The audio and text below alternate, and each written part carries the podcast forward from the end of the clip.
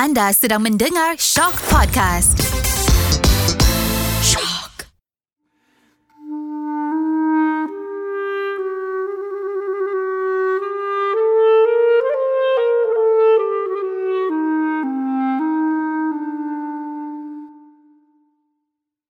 Allah Subhanahu wa taala mencintai para hamba-Nya yang patuh dan taat kepada perintahnya.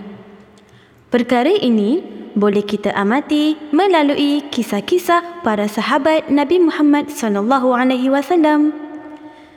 Keistimewaan yang ada pada mereka adalah amalan yang banyak mereka lakukan di dunia dalam mendapatkan keredaan Allah Subhanahu wa taala.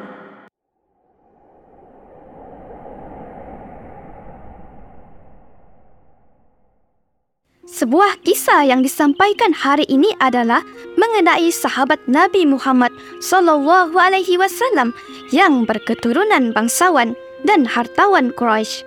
Hakikatnya, orang-orang yang beriman pasti diuji oleh Allah Subhanahu wa taala, termasuklah sahabat Nabi Muhammad sallallahu alaihi wasallam ini yang menderita ketika dipinggirkan oleh keluarganya selepas memeluk Islam.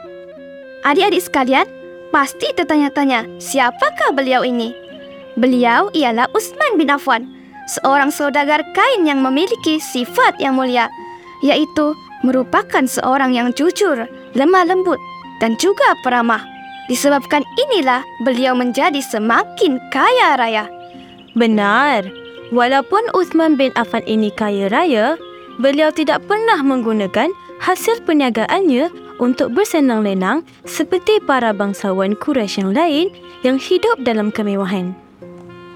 Bukan itu sahaja, beliau juga mencontohi sikap sahabatnya Abu Bakar yang menggunakan uangnya untuk membebaskan hamba-hamba daripada majikan yang kejam.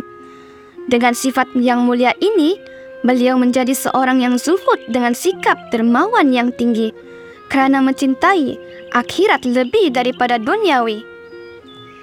Namun begitu, fitrah seorang manusia beriman tidak akan terlepas daripada ujian. Ini dapat dilihat apabila kesedihan yang hadir di dalam hati Uthman bin Affan. Beliau telah dimusuhi dan dipulau oleh keluarganya sendiri serta kaum Quraisy. Hal ini berlaku kerana mereka tidak bersetuju dengan tindakan Uthman bin Affan membebaskan para hamba dan menyumbangkan hartanya untuk pembangunan masjid dan kepentingan umat Islam. Betul tu. Sungguh kejam perbuatan kaum Quraisy terhadap Utsman bin Affan. Jika dahulu beliau dipuji kerana sikapnya yang jujur dan lemah lembut, sekarang beliau dicaci dan dihina. Inilah bentuk ujian bagi orang yang beriman kepada Allah Subhanahu wa taala dalam mengukuhkan keimanan.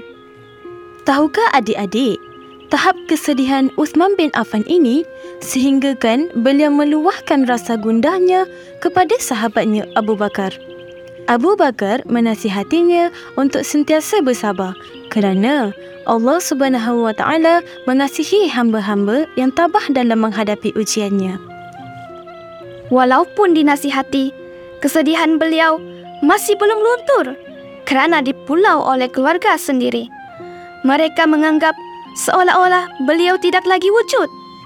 Adik-adik boleh bayangkan tak betapa sedihnya Utsman bin Affan dipinggir oleh keluarga sendiri.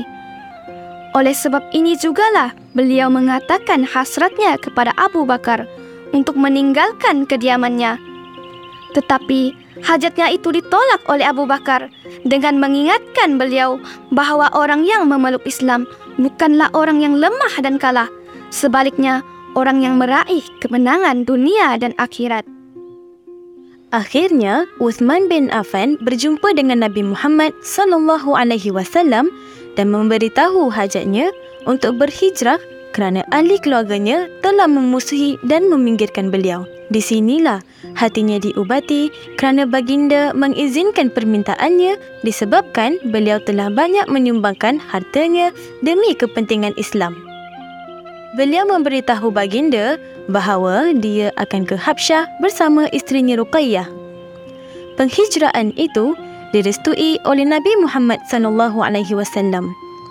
Uthman bin Affan dan Ruqayyah menaiki kapal untuk menyeberangi Laut Merah ke Habsyah. Di sana, beliau meneruskan aktiviti perniagaannya seperti biasa. Ha, tahukah adik-adik, sebelum penghijrahan mereka ini, Usman bin Affan dan Ruqayyah menikmati kehidupan yang aman dan tenang di Mekah. Mereka telah banyak berkorban harta dan tenaga. Pendirian mereka teguh terhadap agama Islam. Namun, disebabkan ujian yang menimpa mereka, mereka memutuskan untuk berhijrah ke Habsyah untuk memulakan hidup baharu dan tetap beribadah kepada Allah Subhanahu wa taala. Begitulah cerita yang disampaikan sebentar tadi. Adik-adik, di sebalik kisah ini, ia mengajar kita tentang kepentingan erti ketabahan dalam menghadapi ujian dalam hidup. Adik-adik kena ingat tau, apabila kita diuji, kita haruslah menghadapinya dengan sabar seperti Uthman bin Affan. Walaupun berasa sedih kerana dipinggir dan dicaci maki oleh keluarga dan kaum Quraisy. Akan tetapi, beliau tetap berlemah lembut dalam melayani kerenah mereka. Bukan itu sahaja tahu adik-adik. Kita juga patut mencontohi kepribadian mulia yang ditunjukkan oleh Usman bin Affan ini. Seperti bersikap pemurah dan jujur. Kerana kita sebagai umat Islam dikehendaki untuk menunjukkan sifat mulia antara satu sama lain. Baiklah adik-adik, itu sahaja perkongsian kami pada hari ini. Terima kasih adik-adik kerana mendengar kisah tentang Usman bin Affan ini. Assalamualaikum. Koleksi podcast ini adalah kolaborasi antara UiTM Puncak Perdana, Fakulti Pengurusan Maklumat Sains Perpustakaan bersama Zayan dan Shock.